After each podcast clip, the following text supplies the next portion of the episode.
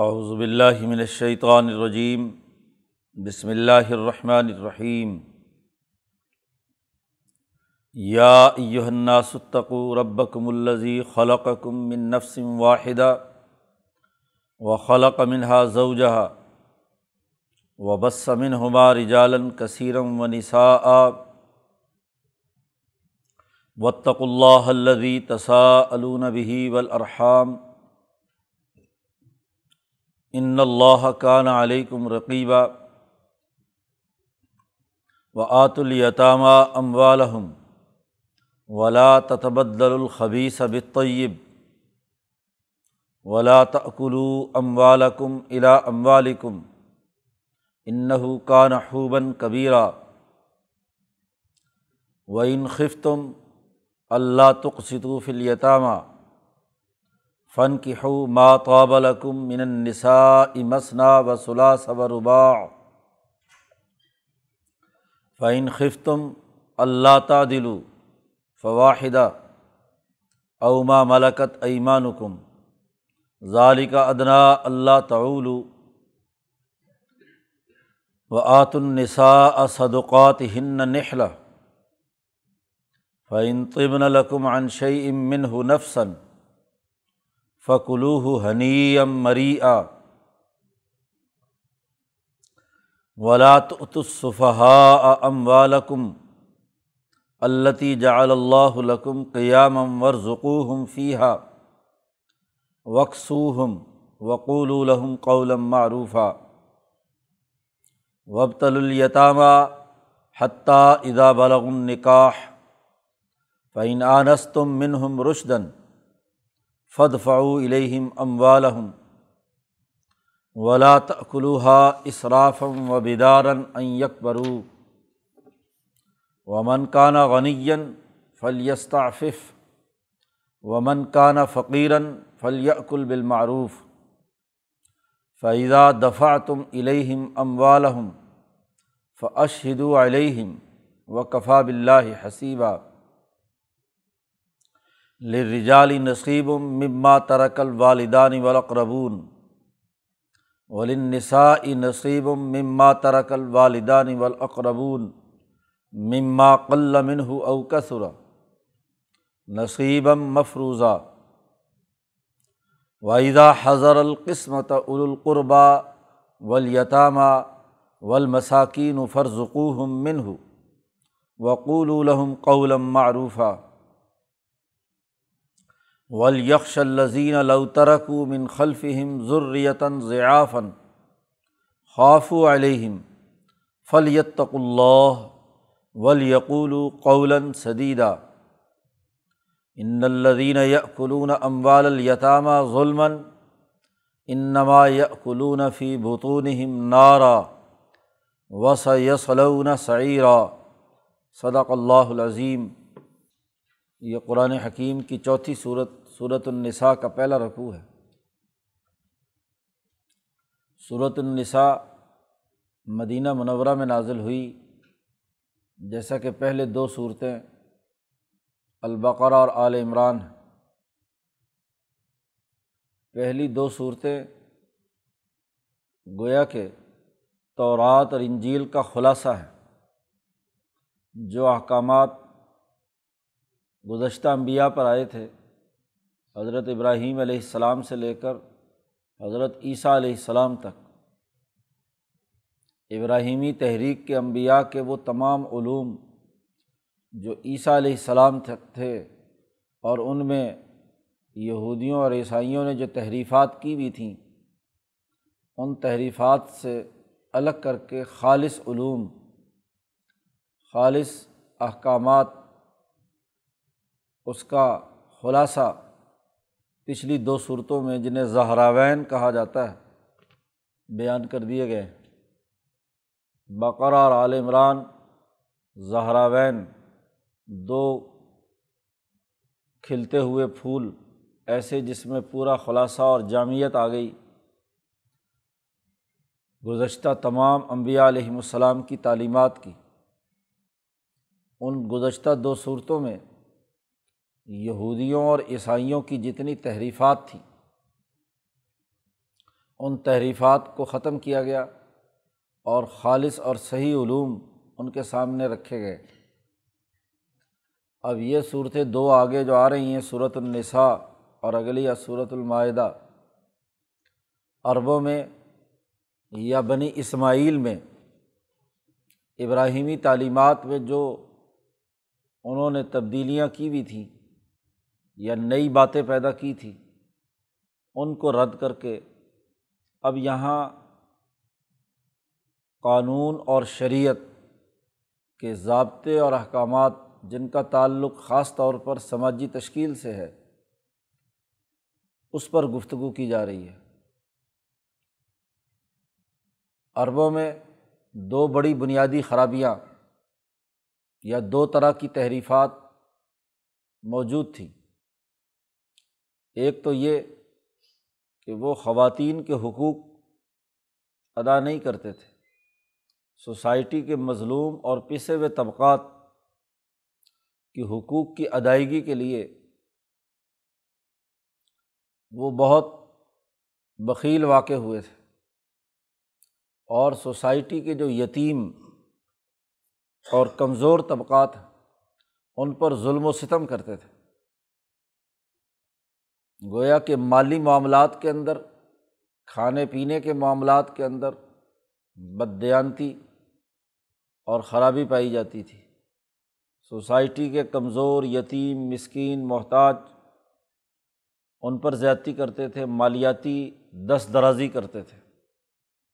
انہیں کمزوروں میں عورتیں بھی تھیں، تو عورتوں کے حقوق پر بھی ڈاکہ ڈالتے تھے۔ تو ان دونوں صورتوں میں النساء اور المائدہ میں ان دونوں طبقوں کے حقوق سے متعلق واضح اور دو ٹوک قوانین بیان کر دیے گئے ہیں۔ کمزور انسانوں سے متعلق زیادہ تر قوانین اس صورت مبارکہ میں ہیں۔ بالخصوص عرب معاشروں میں کمزوری کے حوالے سے سب سے نمایاں ترین خواتین تھیں۔ تو اس لیے خواتین کے حقوق زیادہ تفصیل کے ساتھ اس صورت مبارکہ میں بیان کیے گئے ہیں، اس لیے اس کا نام صورت النساء القبرا ایک صورت آگے آ رہی ہے، جسے صورت طلاق کہتے ہیں، وہ صورت النساء الصغرا کہلاتی ہے۔ اس میں بھی عورتوں کے حقوق بیان کیے گئے ہیں، وہ چھوٹی صورت ہے، دو رقوع پر مشتمل۔ اور یہ طویل صورت ہے، صورت النساء القبرا اور اسی کے ساتھ ساتھ جو سوسائٹی میں مالی تقسیم کا غیر منصفانہ نظام موجود تھا۔ قرآن حکیم نے اسے بھی یہاں اس صورت مبارکہ میں واضح کیا ہے اور اس کی خرابیاں بیان کی ہیں اور اس کی جگہ پر نئے احکامات جاری کیے ہیں۔ سب سے پہلے تو اصولی بات بیان کی ہے کہ انسانی معاشرے کی تشکیل کی بنیادی اثاسیات کیا ہیں۔ سب سے پہلی آیت میں انسانی معاشرے میں مرد اور عورت کا معاہدہ نکاح بنیادی حیثیت رکھتا ہے۔ تو مردوں اور عورتوں کے باہمی تعلقات کی حقیقی اور قانونی نوعیت کیا ہے؟ دونوں کی حیثیت اور نوعیت کیا ہے؟ اس کو واضح کرنے کے لیے سب سے پہلی آیت میں انسانیت کو مخاطب کیا ہے۔ عرب معاشروں میں کیا بلکہ یورپین معاشروں میں بھی عورتوں کو انسان سمجھنے کا کوئی تصور نہیں تھا۔ قرآن کے نزول سے پہلے عورتیں جانور کی طرح خرید و فروخت اور لین دین کا معاملہ ان سے ہوتا تھا۔ تو قرآن حکیم نے سب سے پہلی بات تو یہی کی کہ یا یو الناس، اے انسانوں، تمام انسانوں کو مخاطب بنایا گیا ہے۔ یا یو الناس اپنے رب سے ڈرو۔ یا یوہنا ستقو رب کم اپنے رب سے ڈرو۔ جس نے تمہاری پرورش کی ہے، پالا ہے، پوسا ہے، تخلیق کی ہے، اس رب سے ڈرو۔ اللہ خلقکم، جس نے تم مردوں کو پیدا کیا ہے، من نفسم واحد ایک ہی جان سے۔ خالہ کا کم کم مذکر کی ضمیر ہے کہ تم انسانوں مردوں کو اس رب نے پیدا کیا ہے من نفسم واحد ایک ہی جان یعنی آدم علیہ السلام سے، نفس واحدہ سے۔ وہ خلا کا منہا زوجہا، اور اسی ایک نفس واحدہ سے ہی اس کی بیوی کو بھی پیدا کیا ہے، زوجہا۔ حقیقت بیان کر دی کہ مرد ہو یا عورت، دونوں کا مرکز اور منبع ایک نفس واحدہ ہے۔ انسان میں مردانہ اور زنانہ دونوں ہارمونز موجود ہیں۔ آدم کی تخلیق اس حوالے سے ہوئی تھی کہ کل انسانیت کے وہ ابو البشر ہیں۔ ان کے وجود کے اندر جیسے مردوں کی خصوصیات تھی، ایسے ہی عورتوں کی بھی خصوصیات تھیں۔ اس لیے کہا جاتا ہے کہ بائیں پسلی سے عورت پیدا ہوئی آدم کے۔ تو بائیں پسلی سے یعنی اسی آدم ہی کا وہ حصہ جو زرانہ ہارس بون پر مشتمل تھا، اسے الگ کر کے اس سے عورت اللہ نے پیدا کر دی۔ یعنی گویا کہ ایک ہی مرکز اور منبع ہے۔ دونوں کے اندر یہ سمجھنا کہ ایک جانور ہے اور ایک انسان ہے۔ اس موالتے کو دور کیا گیا، اس تصور کو ختم کیا گیا کہ انسانیت الگ سے صنف ہے اور حیوانیت الگ سے صنف ہے۔ تو جانوروں اور انسانوں میں جو فرق ہے، وہ عورت اور مرد کا فرق نہیں ہے، بلکہ جب انسانیت کو حیوانیت سے ممتاز کریں گے، تو خود انسانیت ہی کے دو حصے ہیں، دو شاخیں ہیں۔ ایک مرد اور ایک عورت۔ وبسمن ہما رجالم کثیرم و نسا اور پھر ان دونوں سے ہی بہت سے مرد اور عورتیں پھیلائے اللہ نے۔ آدم اور ہوا سے آگے پوری انسانیت کا پھیلاؤ ہوا ہے۔ تو پھر یہ کہنا کہ عورت انسان نہیں ہے، یہ قانونی اور حقیقی طور پر درست نہیں ہے۔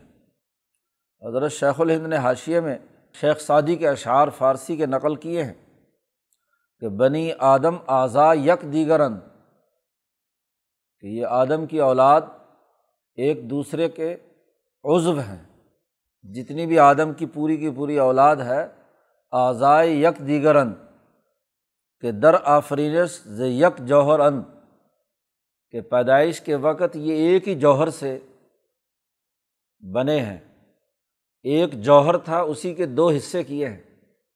تو جتنے بھی انسان ہیں، وہ سب کے سب اس آدمیت کے اعضاء ہیں، جو عضو بدرد آورد روزگار۔ جب بھی زمانے میں کسی ایک عضو کو تکلیف ہوتی ہے، درد پہنچتا ہے، دیگر عضو ہا را نمانت قرار۔ تو کسی دوسرا جو جسم کا عضو ہے، اس کو قرار نہیں آتا۔ ایک جسم کے ایک عضو کو تکلیف ہو تو وہ ظاہر ہے، دوسرے جسم کے حصے کے تمام اعضاء جو ہے وہ بھی ان کو بھی قرار نہیں ہوتا، وہ بھی تکلیف کی حالت میں ہوتے ہیں۔ ایسے ہی پورے بنی آدم کا حال ہے کہ ایک انسان کو تکلیف ہو تو باقی تمام انسانوں کو تکلیف ہوتی ہے۔ تو بنیادی اور قانونی بات یہاں پر بیان کر دی کہ انسانیت مرد اور عورتوں پر مشتمل ایک ہی نفس واحدہ ہے۔ ایک ہی روح ہے، ایک ہی نفس ہے۔ اسی کے ٹکڑے ہوئے ہیں، اسی کے اجزاء ہوئے ہیں، آپس میں پھیلے ہیں۔ تو لوگوں سے کہا ہے، ڈرو۔ اس رب سے جس نے تمہیں بھی پیدا کیا ہے اور تمہاری بیویوں کو بھی پیدا کیا ہے، ایک ہی نفس سے پہلے یہ قانونی حکم جاری کر دیا، تمہید۔ کیونکہ اگلے جو قوانین آ رہے ہیں، اس کی بنیاد یہی ہے کہ انسانیت ایک ہے، وحدت انسانیت کے بنیادی قانون اور ضابطے کو یہاں واضح کیا گیا ہے۔ وطق اللہ ڈرو اللہ سے۔ اللہ دی تسا بھی جس کے واسطے سے تم ایک دوسرے سے سوال کرتے ہو۔ ایک انسان دوسرے انسان کو اعتماد دلانے کے لیے اللہ کی قسم اٹھاتا ہے۔ اللہ کا نام لیتا ہے تو دوسرے انسان کو اس پر اعتماد آتا ہے۔ چاہے وہ اللہ کی قسم اٹھائے یا ہر مذہب کے تمام انسان، جس جس کو بھی خدا سمجھتے ہیں، خالق کائنات سمجھتے ہیں، اس کا سوال کر کے ایک دوسرے پر اپنا اعتماد بیٹھاتے ہیں۔ تو اس اللہ سے ڈرو۔ ول ارحام اور رشتوں سے بھی ڈرو، رحم سے بھی ڈرو۔ دو چیزوں سے ڈرنے کا حکم دیا ہے۔ وہ اللہ جس کے ذریعے سے تمہارے تعلقات قائم ہوتے ہیں۔ ہر مذہب میں معاہدۂ نکاح کے وقت بھی جو گواہی دی جاتی ہے یا جو آیات یا اپنی کتاب کی جو باتیں پڑھی جاتی ہیں، وہ دراصل اللہ کے نام سے تعلق رکھتی ہیں۔ گویا کہ تمام رشتے ناطے تمہارے تمام سماجی معاملات اور معاہدات وہ اللہ کے نام پر ہوتے ہیں تو سماجیات کی جو بنیاد ہے اس سے جو جی، اس ذات باری تعلیٰ کے احکامات کو سامنے رکھ کر اس سے ڈرو اور رشتوں سے بھی ڈرو۔ الرحام رحم صلا رحمی رشتے خونی رشتے دار۔ اس لیے احادیث حضرت نے حاشیے میں پیش کی ہیں کہ اللہ نے فرمایا کہ میں اللہ ہوں ان الرحمٰن۔ ان اللہ، میں اللہ ہوں۔ و ان الرحمٰن، میں رحمان ہوں۔ اور میں نے ہی رحم کو پیدا کیا ہے۔ خلقت الرحم۔ اور و شقق لہا من اسمی۔ میرا نام الرحمٰن ہے۔ تو میں نے اپنے نام سے ہی اس رحم کو مشتق کیا ہے نکالا ہے۔ رحم کا مادہ بھی بنیادی طور پر۔ راہامیم رحمان بھی اسی سے ہے اور رحم بھی اسی سے ہے۔ خونی رشتہ بھی کے لیے بھی اللہ نے جو نام رکھا ہے رحم کا، وہ بھی رحمان سے ہی ہے۔ تو شقق تو یعنی مشتق کیا ہے، نکالا ہے اسی رحمان سے ہی۔ میں نے اپنے نام سے ہی اس کا نام بھی نکالا ہے۔ فمن وصلہ وسلط جس نے اس رحم اور رشتہ داری کے ساتھ رشتہ داری کو جوڑا، تو میں بھی اسے جوڑوں گا۔ رحمان وہیں آئے گا جہاں رحم ہوگا اور رحم ہوگا۔ رحم بھی ہو یعنی شفقت، اور رحم جس ایک خونی رشتے سے جڑے ہوئے ہیں۔ تو تمام بنی آدم ہوا کے رحم کے رشتے سے تو جڑے ہوئے ہیں۔ ماں کے کہیں نہ کہیں رشتے سے، باپ کے کہیں نہ کہیں رشتے سے جڑے ہوئے ہیں۔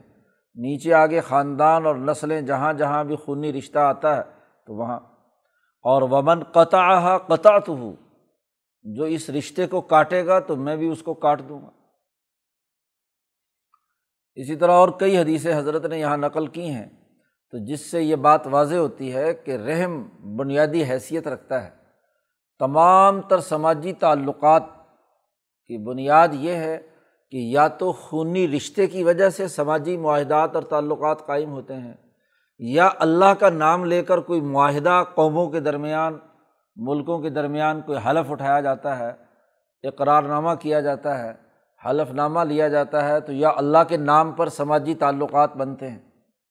تو ان تعلقات کو جن کو اللہ کے نام پر تو یعنی اگر رحم نہ بھی ہو تو وہاں اللہ کا نام اگرچہ نہیں لیکن نام لے کر رشتہ کرتے ہو۔ اور الرحام تو اللہ کے نام سے ہی پھوٹا ہے۔ تو یہ دونوں چیزیں جو ہیں، یہ اللہ کی ذات سے ہی وجود میں آئی ہیں، آتی ہیں۔ تو اس لیے اس سے ڈرو۔ اس اللہ سے ڈرو گے، خالق سے ڈرو گے۔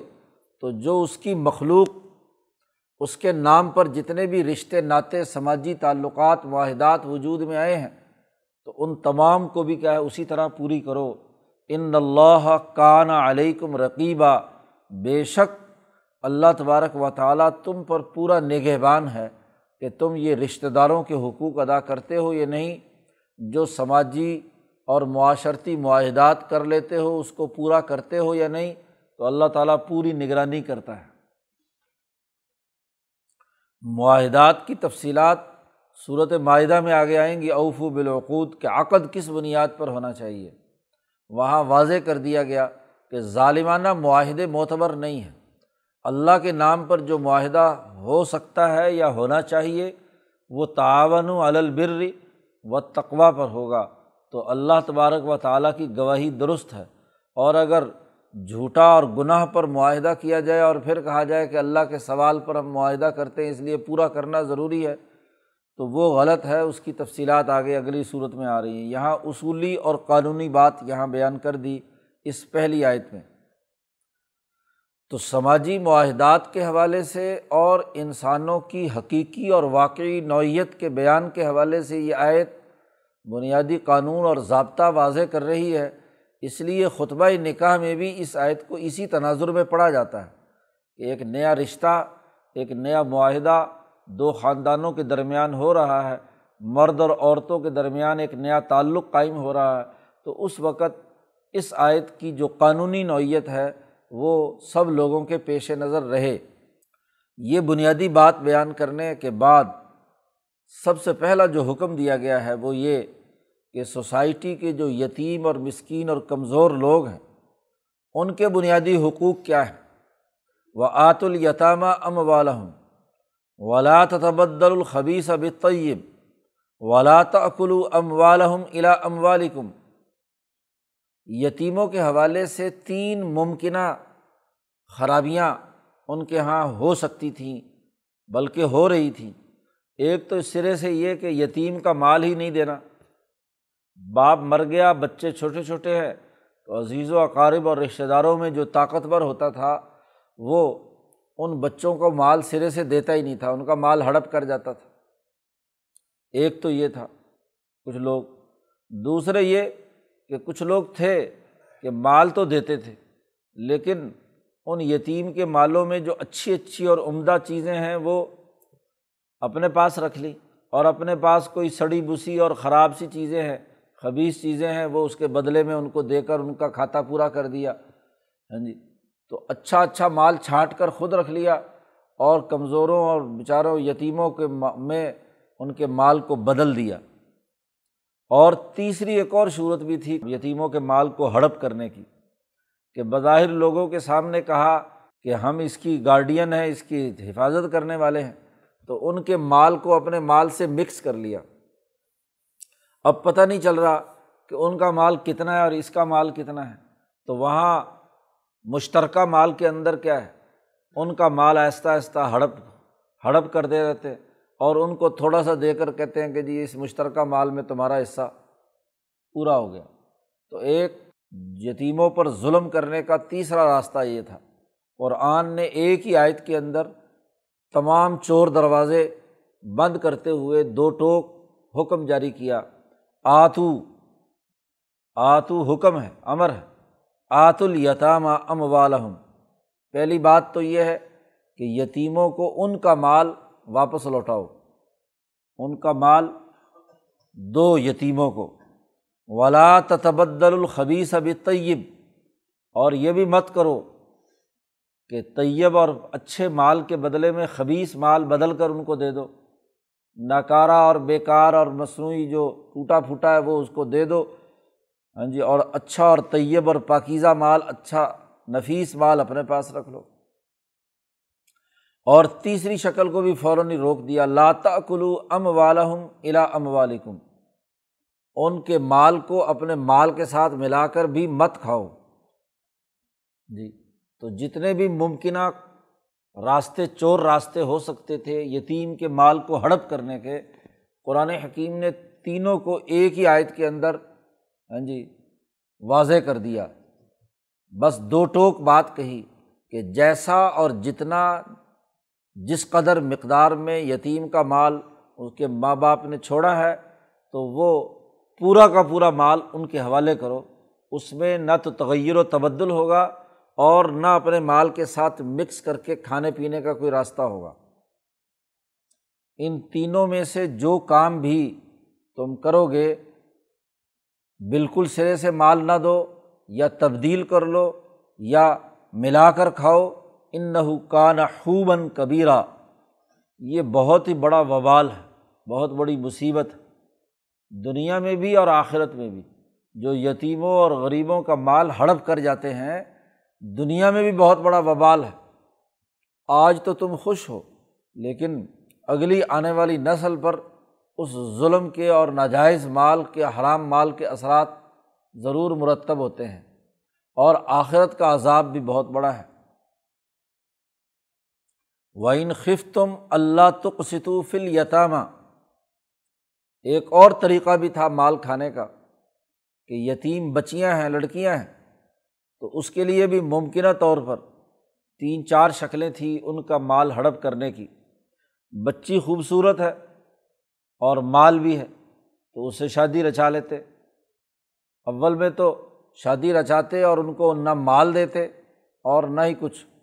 بس ٹھیک ہے، بیوی بن گئی، تو اپنا مال ہڑپ کرنے کے لیے طریقۂ کار اختیار کرتے تھے۔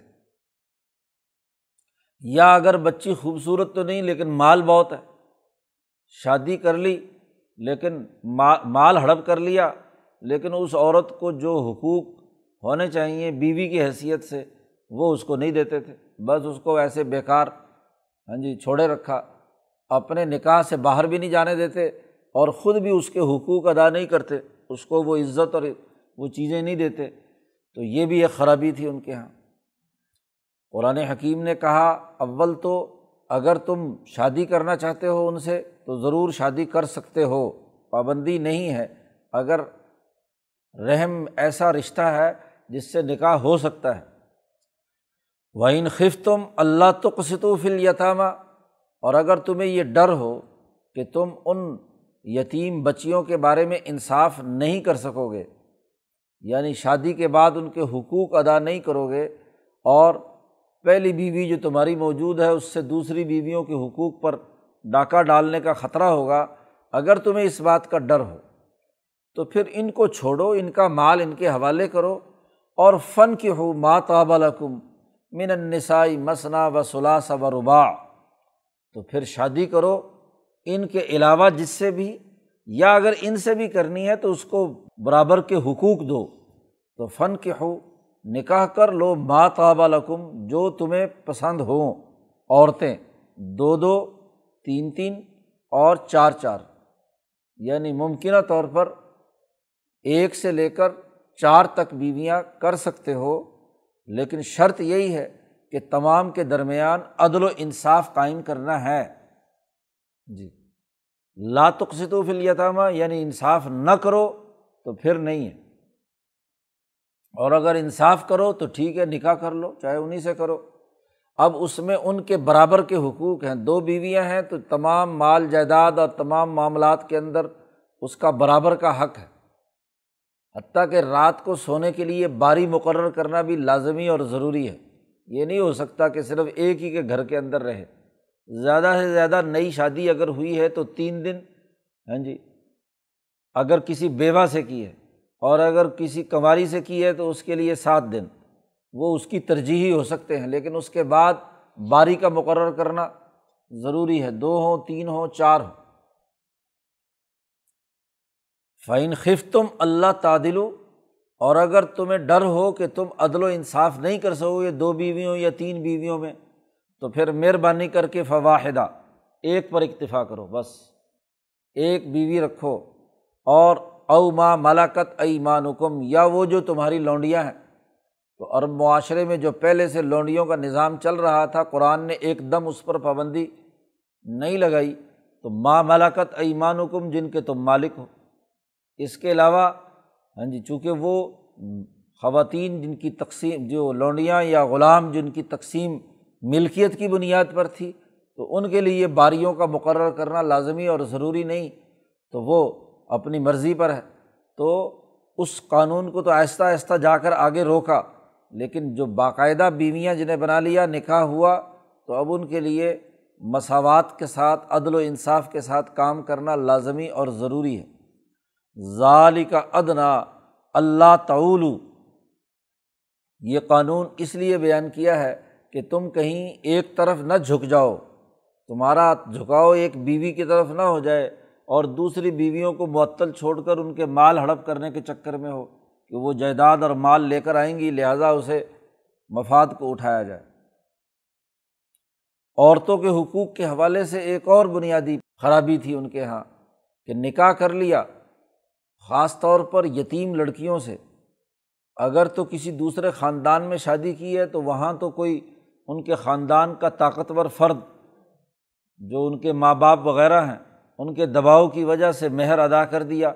لیکن جو غریب یتیم بچی ہے جس کا باپ فوت ہوا ہوا ہے، اس سے شادی کی، تو اب اس کا تو کوئی مطالبہ کرنے والا نہیں ہے مہر کا۔ تو اس لیے مہر بھی عطا ادا نہیں کرتے تھے۔ تو قرآن نے اس کی بھی پابندی لگائی۔ آت النساء صدقات ہن نخلا اور عورتوں کو ان کے مہر خوشی سے ادا کرو۔ ہاں جی مہر خوشی سے ادا کرو، دل کی تنگی اور مصیبت سے نہیں۔ سب سے بڑی بات خرابی کی یہی تھی کہ اول تو مال مہر ادا نہیں کرتے تھے، اور اگر ادا کرتے تھے تو کسی خاندان کی طاقت اور قوت کے ڈر سے یا کسی تنگ دلی اور ہاں جی اس سے عورت تمہارے گھر آئی ہے۔ تو تم اس کے اعزاز و اکرام میں خوشی کے ساتھ، دل کی ہاں جی فراوانی کے ساتھ اس کا مہر اسے ادا کرو۔ ادائیگی کے بعد فعن طبن القم عن شعیم من ہُو نفسن پھر اگر وہ اپنی خوشی سے، آزاد خوشی سے اس میں سے کچھ تم میں، تمہیں دے دے جی طیب نفس یعنی دل کی خوشی سے، اپنی خوشی سے آزاد مرضی سے اس میں سے کچھ تمہیں دے دے تو فکلو تو پھر تم اس مال میں سے، مہر میں سے کھا سکتے ہو۔ ہنی ام مریا ہنین ایسا عمدہ مال جس کو انسان ایسا کھانا یا غذا جو آدمی لذیذ سمجھ کر طبیعت بڑے شوق سے اسے کھاتی ہے۔ عربی میں ہنی کہتے ہیں، ایسا جور جس کا ترجمہ حضرت نے یہاں کیا، رچتا۔ کہ آدمی کو وہ لذیذ اور اچھا اور عمدہ محسوس ہو۔ کھانے دو طرح کے ہوتے ہیں، ایک آدمی طبیعت نہیں چاہتی بعض کھانے کھانے سے، اور ایک وہ ہے جو کھانا کھاتا ہے تو آدمی کو لذت اور طبیعت کی رغبت ادھر ہوتی ہے، اس لیے وہ اس کھانے کو۔ اور دوسرا لفظ عربی میں استعمال کیا جاتا ہے، مری۔ مرین کھانا لذیذ بھی ہو، کھا لیا ہو، اور کھانے کے بعد جسم پر نظر بھی آئے لگا ہوا۔ یہ نہ ہو کہ کھائے اور موشن ہو کر نکل جائے۔ وہ کھانا جو جسم میں ہضم اور جذب ہو کر جسم میں نظر آئے کہ اس کے اندر طاقت اور قوت آئی ہے اسے کہتے ہیں مری۔ یعنی وہ دکھے بھی صحیح کہ واقعی اس نے کچھ کھایا ہے۔ کھائے تو بہت کچھ اور ویسے کانگڑی کا کانگڑی رہے۔ ہاں جی اس کے جسم پر نظر نہ آئے تو وہ مری نہیں ہے۔ یعنی اس کا مطلب یہ کہ اس کا نظام انہضام درست نہیں ہے۔ تو قرآن دو لفظ استعمال کرتا ہے، حنیم مریا کہ وہ اب چونکہ آپ کی بغیر محنت کے ایک آپ کی بیوی نے آپ کو کیا ہے، گفٹ کیا ہے، تحفہ دیا ہے، تو وہ آپ اس کو کھائیں تو اس کے لیے کیا ہے؟ وہ اگر ظاہر خوش دلی سے آپ کو دیا گیا کسی تنگ دلی سے نہیں ہے، تو ہنیم مریا کھاؤ۔ تو ہنی اصل میں تو اس کھانے کو کہتے ہیں جو لذیذ اور عمدہ ہو۔ ولا تو تصفہ یہاں تک خواتین کے اور یتیموں میں سے بھی یتیم عورتوں کے، خاص طور پر جن کا کوئی پیچھے والی وارث نہیں ہے، ان کے قوانین اور ضابطے بیان کیے گئے۔ اب مال دینے کے معاملے میں بھی بنیادی قانون اور ضابطہ۔ پہلے تو مطلق قانون بتلا دیا کہ یتیم جس کا باپ فوت ہو چکا ہے، ان کا کوئی نگران نہیں ہے، تو جو وارثین ہیں، وہ ان کے مال پورے طریقے پر انہیں دیں یتیموں کو۔ لیکن یہ دینا اسی وقت ہے کہ جب وہ اس مال میں کما کر اپنے لیے اپنے پاؤں پر کھڑے ہو جائیں۔ قرآن نے یہاں اس کی مزید وضاحت کر دی۔ دیکھو، ولا تو صفحا ام والم مت پکڑا دو بے وقوف لوگوں کو ان، تم اپنا مال، تم اپنا مال بے وقوف لوگوں کو مت دو۔ حتیٰ کہ ان کا مال بھی جو ہے، وہ بھی اجتماع کا مال ہے، ان کو مت دو۔ مال کی کیا تعریف ہے؟ قرآن حکیم نے یہاں مال کی تعریف کی ہے۔ التی جعل اللہ لکم قیامن مال وہ ہے کہ جس کو اللہ تعالیٰ نے تمہارے لیے اس دنیا میں زندگی بسر کرنے کا ذریعہ بنایا ہے۔ دنیا کی معیشت کا دار و مدار مال پر ہے۔ مال ہر اس چیز کو کہتے ہیں کہ جو انسان کی جسمانی یا طبعی ضروریات کو، مادی ضروریات کو، جسمانی ضروریات کو پورا کرنے کی صلاحیت رکھتا ہے۔ عربی میں اس کے لیے کہا جاتا ہے مال متقوم۔ ایسا مال جو انسان کو قائم رکھتا ہے، زندہ رکھتا ہے۔ اگر یہ مال نہ ہو، اسے کھانا پینا نہ ملے، اس کے ضروریات پوری نہ ہوں، تو انسان اس دنیا میں قائم نہیں رہ سکتا۔ اس لیے مال کی جو بنیادی تعریف اور خصوصیت بیان کر دی، وہ یہ کہ لقم قیامن تمہیں یہ مال قائم رکھتا ہے، زندہ رکھتا ہے۔ ہاں جی تو یہ مال جو تمہارے قائم کرنے کے لیے ہے، یہ مال بے وقوفوں کو مت دو۔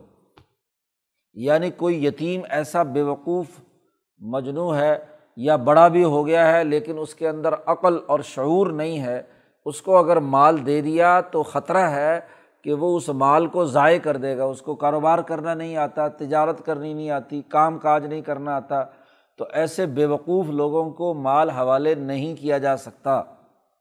ان کے لیے ضروری ہے کہ ورژقوہم فی ہا عدل و انصاف کے ساتھ ان کے رزق کا بندوبست کرو ان کے مال سے، اور وقصوہم اور ان کے لباس کا بندوبست کرو۔ کھانے، پینے اور پہننے کی تمام ضروریات ان کی پوری کرو، ان کے مال سے۔ ایسے طریقے پر کہ ان کا مال کا اضافہ بھی ہو، بڑھوتری بھی ہو، قائم بھی رہے اور ان کی ضروریات بھی پوری ہوتی رہیں۔ اور وقول الحم قولم معروفہ اور ان بے وقوف یتیم بچوں کو ایسی بات کہو جو معقول اور معروف بات ہو، ان کو کہو کہ بھائی تم سمجھداری پیدا کرو، کاروبار ہاں جی حاشیے میں حضرت نے لکھا کہ ان کو شریعت کا مسئلہ، کہ ان کو چھوٹا موٹا کوئی کاروبار کرا کے آہستہ آہستہ ان کو ہاں جی اپنے پاؤں پر کھڑے ہونے کا طریقہ اور مہارت سکھلاؤ تاکہ وہ مال سنبھالنے اور مال میں اضافہ کر کے اپنی اگلی زندگی کے اندر اس کے استعمال میں لانے کا صحیح طریقۂ کار سیکھ لیں۔ ہاں جی یہ نہ ہو کہ ایک دم سارا مال دے دو اور مارکیٹ میں بٹھا دو اور وہ چار دن میں ہاں جی فارغ ہو کر واپس آ جائیں، تو ایسا نہیں۔ اب باقی فقہ نے یہاں اس کے لیے عمر، کتنی عمر ہو تو ہاں جی اس کو مال دیا جا سکتا ہے۔ اس پر مختلف لوگوں نے مختلف ہاں جی آرا قائم کیے۔ ہیں کسی نے کہا بالغ ہوتے ہی اس کے حوالے کر دو۔ ہاں جی بارہ، پندرہ سال کا یا آج قانونی طور پر اٹھارہ سال کا تو اس کو مال فوراً دے دو۔ لیکن امام اعظم، امام ابو حنیفہ کی رائے جو بڑی متوازن ہے کہ ایک ہے بلوغ جسمانی اور ایک بلوغ ذہنی۔ بلوغ ذہنی جو مکمل ہوتا ہے، وہ کم از کم پچیس سال کی عمر میں ہوتا ہے۔ تو اگر ایسا بعض بچے ٹھیک ہے جوان ہوتے ہی، بالغ ہوتے ہی، شارپ ہوتے ہیں، تو وہ کاروباری ان کو عقل آ جاتی ہے۔ تو اگر سمجھ آ گئی ہے، تو ٹھیک ہے، بلوغ کے بعد ان کو مال دے دو۔ لیکن اگر ان کی بے وقوفی اور حماقت جاری ہے، تو زیادہ سے زیادہ پچیس سال کی عمر تک انتظار کیا جائے گا۔ پچیس سال کی عمر کے بعد جتنی اس کی ذہنی سطح بننی تھی، وہ بن جاتی ہے۔ اب اس سے زائد مال نہیں روکا جا سکتا۔ اس کے بعد مال ان کے حوالے کر دو، وہ چاہے، وہ جو مرضی کریں۔ پچیس سال یہ اشدھ یا بلوغ کی وہ عمر ہے جس میں انسان کو کام کاج کرنے کی، کاروبار کرنے کی کیا ہے؟ عقل مکمل ممکنہ طور پر جتنی پیدا ہونی تھی وہ ہو چکی۔ اب اس سے آگے اب وہ کچھ نہیں سیکھ سکتا۔ پچیس سال کے بعد سیکھنے کی بات نہیں ہے۔ اس لیے پچیس سال کے بعد اس کو کیا ہے اس کا مال اس کے حوالے کرو، وہ جانے، اس کا کام جانے۔ وبتل الیتامہ حتیٰ اذا بالغ النکاح۔ یتیم بچوں کی تربیت کرتے رہو، سدھاتے رہو، امتحان لیتے رہو۔ کیونکہ ہر کام کے لیے طریقۂ کار ہے، تو چیزیں سکھاؤ اور سدھاؤ۔ ہاں جی ان کی مستقبل کے لیے ان کے اندر تعلیم اور مہارت اور صلاحیت یتیم بچوں کی پیدا کرتے رہو۔ حتیٰ اذا بالغ النکاح، یہاں تک کہ جب وہ نکاح کی عمر کو پہنچ جائیں بالاغ النکاح یعنی گھر سنبھالنے بیوی بچے اور ضروریات کو پورا کرنے کی ان کے اندر صلاحیت پیدا ہو جائے اچھا بالاغ النکاح کے بعد بھی قرآن نے کہا فعین آنس تم من ہم رشدن پھر اگر تم محسوس کرو ان میں ہوشیاری رشدن ان کے اندر رہنما بننے کی، چیزوں کو، کاروبار کو کرنے کی، معاملات کو سنبھالنے کی ہاں جی تم ہوشیاری دیکھو، تو پھر فد فاؤ الہم ام والم ان کو ان کا مال واپس لوٹا دو۔ ہاں جی جو نگران ہیں وہ ان غریبوں اور یتیموں کے اس مال کو ان تک لوٹا دیں۔ اب اسی سے حکومت کی ذمہ داری یہ عائد ہوتی ہے کہ سوسائٹی کے غریب، پسماندہ یتیم اور جو کمزور بچے ہیں، ان کی تعلیم و تربیت کا اہتمام کر کے ان کو اپنے پاؤں پر کھڑا کرے۔ کیونکہ سوسائٹی اور ریاست بھی گارڈین ہے ہاں جی تمام اپنے عوام کی، ان کی ضروریات کی۔ تو مال ان کے حوالے تبھی کرو کہ جب ان کے اندر کاروبار کرنے کی رشد و ہدایت اور مہارت اور صلاحیت پیدا ہو جائے۔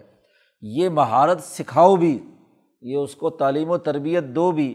یہ نہ ہو کہ جی چونکہ اس کے اندر تربیت اور مہارت نہیں ہے اور جان بوجھ کر اس کو تعلیم سے دور رکھو، جاہل رکھو، کاروبار کرنے نہ دو۔ ہاں جی اور پھر کہو کہ جی بے وقوف ہے، اس لیے اس کا مال ہمارے پاس ہی رہنا چاہیے۔ تو اس طرح کے حربے مت استعمال کرو۔ ان کا مال ان کے حوالے پہلے تربیت دو۔ اور تربیت دینے کے بعد ان کا مال ان کے حوالے کر دو۔ تو گویا کہ پہلے جو مطلق حکم دیا تھا کہ ان کا مال انہیں دے دو، اس کی مزید تفصیلات ان آیات میں بیان کر دی گئیں۔ کیونکہ مال ضائع کرنا ہاں جی اپنی جائیداد کو ضائع کرنا، یہ بہت بڑی خرابی کی بات ہے۔ اللہ کا شکر ادا کرنا چاہیے کہ جو مال اس نے دیا ہے، اس کو صحیح طور پر استعمال میں لائے، نہ یہ کہ اسے ضائع کرے۔ ولاتا کلوحا اسرافم و بدارن یکبرو۔ اور اس میں سے ہاں جی اس طریقے سے مت کھا جاؤ کہ حد سے زیادہ تجاوز کرو۔ پیچھے کہا تھا کہ ان کے رزق کا اور کھانے، کپڑے کا، ان کی ضروریات کا بندوبست کرو جب تک وہ تمہارے کفالت کے اندر ہیں۔ تو اس کو اس طریقے سے مت کھاؤ کہ خوب اصراف کے ساتھ، کیونکہ یتیم کا مال ہے، تو بس اس کو اس کی بے وقوفی کے باوجود اس پر فضول خرچی کرنا اس کی بھی اجازت نہیں ہے۔ اور و بدارن اور حاجت ابھی ضرورت نہیں ہے۔ ہاں جی ضرورت سے پہلے قبل از وقت چیزوں کو خرید کر رکھ لینا۔ جی کہ یہ اگر بڑے ہو گئے تو یہ چیز ہمیں خریدنے کا موقع نہیں ملے گا، یہ خود کرے گا۔ تو پہلے سے ہی مستقبل میں جی یہ فلانی شادی ہوگی تو اس میں ضرورت آئے گی، فلانا ہوگا۔ تو یہ بلا ضرورت چیزوں کو خریدنا یہ بھی درست نہیں ہے۔ حاجت سے پہلے بھی وقت اس مال کو خرچ کرو۔ ضرورت پیش آئے تو مال خرچ کرو۔ قبل از وقت مال اٹھا کر لے آتے ہیں۔ آج کل یہ بڑے بڑے اسٹور کھل گئے۔ بلا وجہ، بلا ضرورت چیزوں کو اٹھا کر کیا ہے؟ گھر میں لے آتے ہیں۔ ضرورت ہے نہیں ہے۔ تو پیسے کا یہ ضیاع ہے۔ اب گارڈین کے لیے بھی قانون اور ضابطہ بیان کر دیا۔ کہ جو یتیم کے مال کی حفاظت اور اس کی ضروریات کے لیے کام کرے گا، اس میں بھی قانون اور ضابطہ یہ بتلا دیا کہ من کانا غنی فلیستافف جو تو خود مالدار اور غنی ہے، وہ اس یتیم کے مال میں سے کچھ نہیں لے گا۔ یعنی کوئی اپنی محنت کا معاوضہ یا اپنی ہاں جی ضرورت پوری کرنے کے لیے کہ یتیم کی، چونکہ میں خدمت سر انجام دے رہا ہوں اس کے رزق کا بندوبست کر رہا ہوں، اس کی انتظامات کر رہا ہوں، لہٰذا میں اتنی تنخواہ لیا کروں گا۔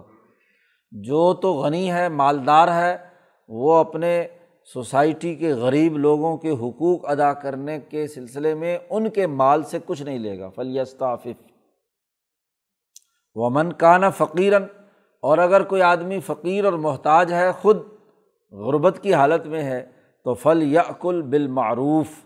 تو اس زمانے کے عرف کے مطابق جی جو جس زمانے میں بھی وہ لوگ ہیں، تو اس عرف کے مطابق جتنی ضرورت پوری ہو سکتی ہے، اتنا اس میں سے کیا ہے، کھا سکتا ہے۔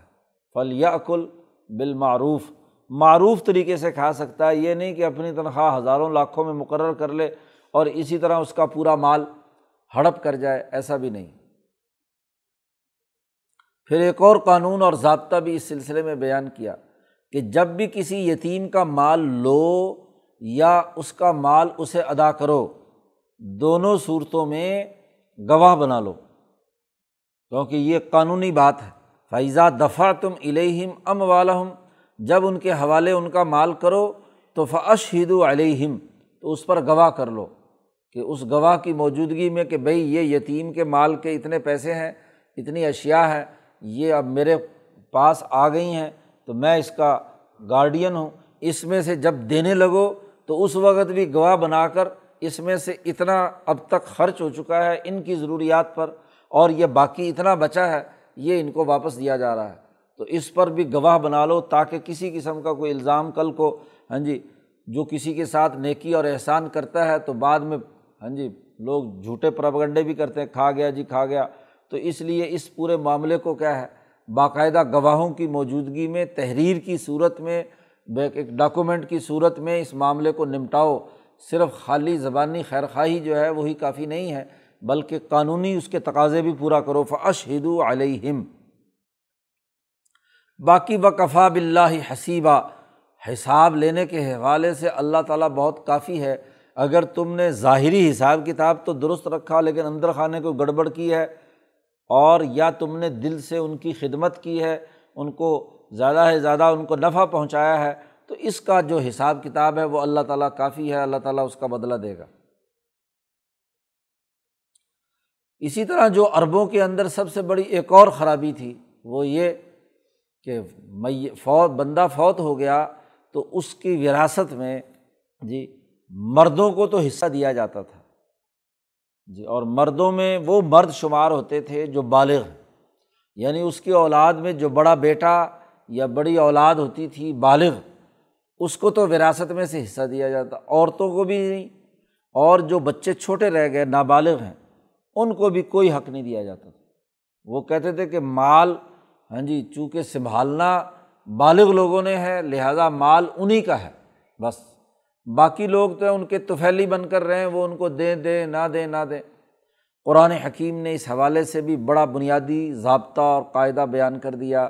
کہ لر رجالی نصیبم مما ترکل والدانی ولاقربون مردوں کا بھی حصہ ہے اس میں جو ان کے والدین نے یا ان کے عزیز و اقارب اور رشتہ داروں نے مال چھوڑا ہے۔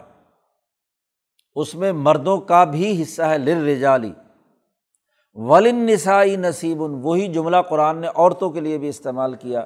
ولن نسائی نصیب مما ترک الوالدان والاقربون عورتوں کا بھی اسی طرح ہی حصہ ہے جتنا مردوں کا ہے۔ مما ترک الوالدان والاقربون جو ان کے والدین اور رشتہ داروں نے چھوڑا ہے۔ حصے میں وراثت کے اندر عورتیں بھی مردوں کے ساتھ شریک ہیں۔ دونوں کے لیے جملہ بھی قرآن نے ایک جیسا استعمال کیا۔ لر رجالی نصیبن ولن نسائی نصیبن اور پھر یہ بھی ساتھ ہی واضح کر دیا۔ بسا اوقات مال زیادہ ہوتا تھا تو عورتوں کو کچھ نہ کچھ کیا ہے، تھوڑا بہت مل جاتا تھا، یہ یتیموں، چھوٹے بچوں کو مل جاتا تھا۔ اور اگر مال تھوڑا ہوتا تو پھر جو بڑے ہوتے تھے، مرد وہی اس کو ہڑپ کر جاتے تھے۔ قرآن نے کہا، نہیں، مما قل من ہو او کا مال تھوڑا ہو یا زیادہ ہو، اس سے کوئی فرق نہیں پڑتا۔ جتنا بھی مال ہو، سو روپے بھی ہیں تو ان کو بھی، اس کو بھی اسی اصول کے تحت وراثت میں تقسیم ہونا ہے۔ ایسا نہیں ہو سکتا کہ چلو جی اس کی کیا بات ہے جی؟ کوئی بات نہیں جی۔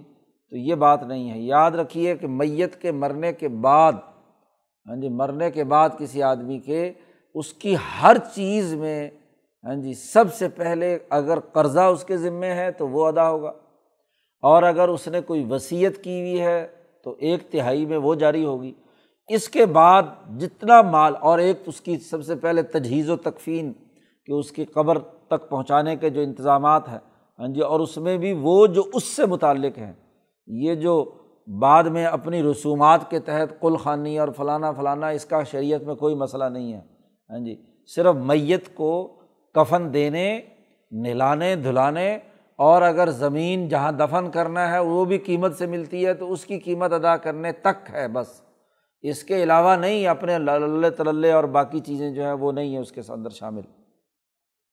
تو وہ ادا کرنے کے بعد ہر چیز میں، مکان میں، زمین میں، روپے میں، پیسے میں، کپڑے میں، لتے میں، کوئی بھی چیز تھوڑی ہو یا زیادہ ہو، اس میں تمام وارثان مشترکہ برابر کے شریک ہیں جو اپنے اپنے حصۂ وراثت کے مطابق جب تک اس کی شرع تقسیم کر کے اپنے اپنے حصے پر سب لوگ قابض نہ ہو جائیں، اس وقت تک کسی دوسرے کے لیے اس میں استعمال، اسے استعمال کرنا ممنوع ہے، ناجائز تو مما قلّہ منہ او کا سرا اور پھر یہ نہ صرف لرجال نصیبن اور لنسائی نصیبن کہا، آخر میں مزید تاکید کے طور پر بیان کیا نصیبم مفروضہ یہ حصہ فرض قرار دے دیا گیا، مفروض ہے۔ اسے لازمی فرض کے طور پر تمہیں ادا کرنا ہے۔ یہ نہیں کہ وراثت کے اندر چھوٹے بچوں اور عورتوں کے تمام حقوق غصب کر جاؤ۔ باقی وہ کتنا کتنا کس کس کا حصہ ہوگا، اس کی تفصیلات کے لیے اگلا رقوع آ رہا ہے، جس میں پورا قانون وراثت اللہ تبارک و تعالیٰ نے بیان کر دیا۔ یہاں اصولی قرآن حکیم کا اسلوب یہی ہے کہ پہلے اصولی اور قانونی بات بیان کرتا ہے، پھر آگے جا کر کسی دوسری جگہ اس کی تفصیل بیان کرتا ہے۔ اس قانون کے جو مختلف شقیں بنتی ہیں، پہلو بنتے ہیں۔ جیسے پہلے آت الیتامہ اموالحم بنیادی قانون بیان کیا، پھر یتیموں کو مال ادا کرنے سے متعلق اس کی تفصیلات بیان کی کہ مال کا بنیادی ہدف انسانوں کو دنیا میں قائم رکھنا ہے۔ اور اگر یتیم کو مال دینے سے اس کے ضائع ہونے کا اندیشہ ہے تو پھر اس کو نہیں دیا جائے گا اس وقت تک جب تک کہ وہ اپنے پاؤں پر نہ کھڑا ہو جائے۔ تو پوری اس کی تفصیلی حیثیت قانون کی وہ وہاں بیان کی۔ اسی طرح یہاں سب سے پہلے مردوں اور عورتوں کا جو حصہ وراثت ہے، اس کا بنیادی قانون بیان کر دیا، اسے نصیبم مفروضہ فرض قرار دے دیا گیا۔ پھر اگلے رقوع سے اس کی تفصیلات بیان کی جا رہی ہیں۔ یہ تو زویل فروز کی بات ہو گئی کہ جن کا حق فرض ہے اس مال میں۔ قرآن حکیم کہتا ہے کہ جب کسی مالدار آدمی کی عام طور پر فوت ہوتا تھا، اس کی وراثت تقسیم ہو رہی ہوتی تھی، تو اس وقت کچھ غریب اور یتیم لوگ، جو سوسائٹی کے مسکین لوگ ہیں، وہ وہاں جمع ہو جاتے ہیں۔ تو اس وقت قرآن حکیم نے ایک قانون بیان کیا ہے ویدا حضر القسمت مال کی تقسیم کے وقت اگر کچھ رشتہ دار حاضر ہو جائیں اول القربہ اور وہ غریب اور یتیم ہو ول یتامہ کچھ یتیم آ جائیں، کوئی سوسائٹی کے مسکین، محتاج، جو ضرورت مند ہیں، وہ آ جائیں، تو فرض ہم من ہو تو ان کو بھی کچھ کھلا دو۔ ہاں جی اس میں سے کچھ ظاہر ہے کہ اس موقع پر رشتہ دار آئے ہوئے ہیں، تو ان کے کھانے کا اس اجتماعی مال میں سے بندوبست کیا جا سکتا ہے۔ وہ یتیم اور مسکین جو ہیں ان کو کچھ تقسیم کیا جا سکتا ہے اس ہاں جی تمام ورثا لیکن یاد رکھیے کہ تمام ورثا کا راضی ہونا ضروری ہے۔ یہ نہیں ہے کہ جی کچھ ورثا اگر راضی نہیں ہے تو یہ کوئی قانونی لازمی یا تقاضا نہیں ہے۔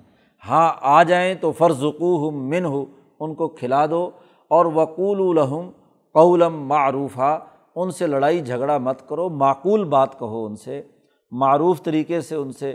بات چیت کرو کہ بھائی یہ باقی تمام لوگوں کا حصہ ہے، اس لیے اس میں سے وافر اور زیادہ تو تقسیم نہیں کیا جا سکتا، تھوڑا بہت جو ہاں جی جو ضرورت مند ہیں ان کو دیا جا سکتا ہے۔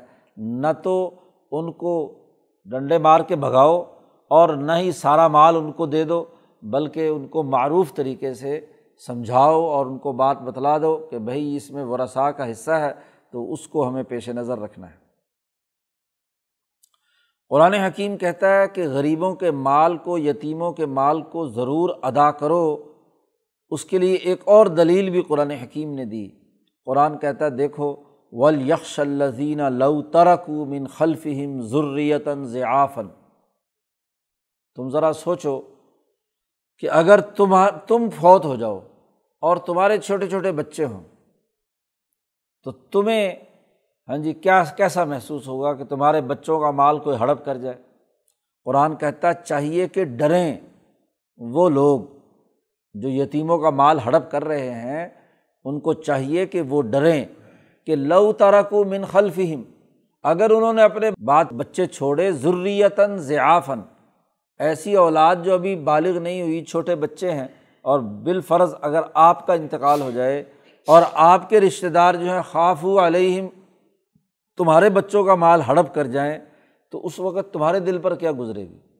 تم کیا محسوس کرو گے؟ ذرا اپنے آپ کو اس مرنے والے کی جگہ پر رکھو جس کے، جس کا مال، اس کے یتیم بچوں کا مال تم ہڑپ کرنا چاہتے ہو تو ذرا تھوڑی دیر کے لیے اپنے آپ کو وہاں رکھ کر سوچو تو تمہیں محسوس ہوگا کہ تمہارے دل پر کیا گزرے گی۔ اس لیے فل یتق اللہ۔ اللہ سے ڈرو چونکہ عربوں کے یہاں یہ بڑا مسئلہ تھا۔ ہاں جی بلکہ ہر جاہل معاشرے میں جو طاقتور لوگ ہیں، وہ غریبوں کا مال ہڑپ کرنے کے لیے ہر وقت ہاں جی اپنے خونی پنجے پھیلائے رکھتے ہیں۔ تو اس لیے شروع میں اللہ نے کہا، اللہ سے ڈرو اور یہاں قانون مکمل ہو رہا ہے۔ تو پھر کہا جا رہا ہے فلیتق اللہ اللہ سے ڈرو۔ ولیقول قول سدیدہ اور سیدھی بات کہو، درست بات کرو۔ ہیر پھیر نہیں ہونا چاہیے۔ کوئی گفتگو اور بات چیت، کیونکہ جب پنچایت بیٹھتی ہے تو یہ بڑے بڑے لوگ جو ہے نا ایسی زبان مروڑ کر باتیں کریں گے، بظاہر یتیم کی حق کی ہوگی، لیکن اندر خانے ان کے مال کو ہڑپ کرنے کے منصوبے بنا رہے ہوتے ہیں۔ پھر قرآن نے سب سے پہلے تو یہی کہا کہ اللہ سے ڈرو خوف کرو، لیکن پھر ساتھ ہی سزا بھی بیان کر دی۔ ان الدین یا قرون اموال التامہ ظلمن بے شک لو جو لوگ یتیموں کا مال ظلم کے طور پر کھاتے ہیں، ان پر ظلم کرتے ہیں، ان کا مال ہڑپ کر جاتے ہیں۔ ان نما یا کلون فی بتون نارا، وہ اپنے پیٹوں میں آگ بھر رہے ہیں۔ یہ کھانا نہیں کھا رہے، بلکہ اپنے پیٹوں میں آگ بھر رہے ہیں۔ اور وس یس لون سعیرہ اور عن قریب وہ جہنم میں داخل کیے جائیں گے۔ تو قرآن حکیم نے اس رقوع میں یتیموں اور عورتوں کے حقوق سے متعلق بنیادی قوانین بیان کیے ہیں۔ اب اگلے رقوع سے وراثت کی تفصیلات، پھر آگے عورتوں کے حوالے سے جو نکاح اور معامل، ان سے معاہدات سے متعلق جو اصول اور ضابطے ہیں، ان کی وضاحت کی ہے۔ جیسے اب یہاں نکاح کا قانون بیان کیا ہے، تو نکاح کے قانون کی ذیلی تفصیلات کیا ہیں، وہ اگلے رقوع میں بیان کی گئی ہیں۔ وراثت کے بارے میں نصیبم مفروضہ قرار دے دیا تو پہلے رقوع میں بنیادی اثاثی اصول اور قوانین بیان کر دیے اور اس کے بعد پھر ان کی تفصیلات اگلے رقوع میں بیان کی جا رہی ہیں۔ اللہ تعالیٰ قرآن حکیم کو سمجھنے اور عمل کرنے کی توفیق عطا فرمائے۔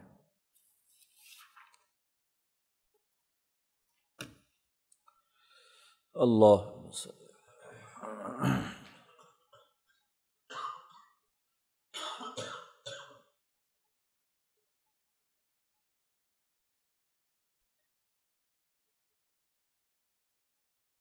اجمعین۔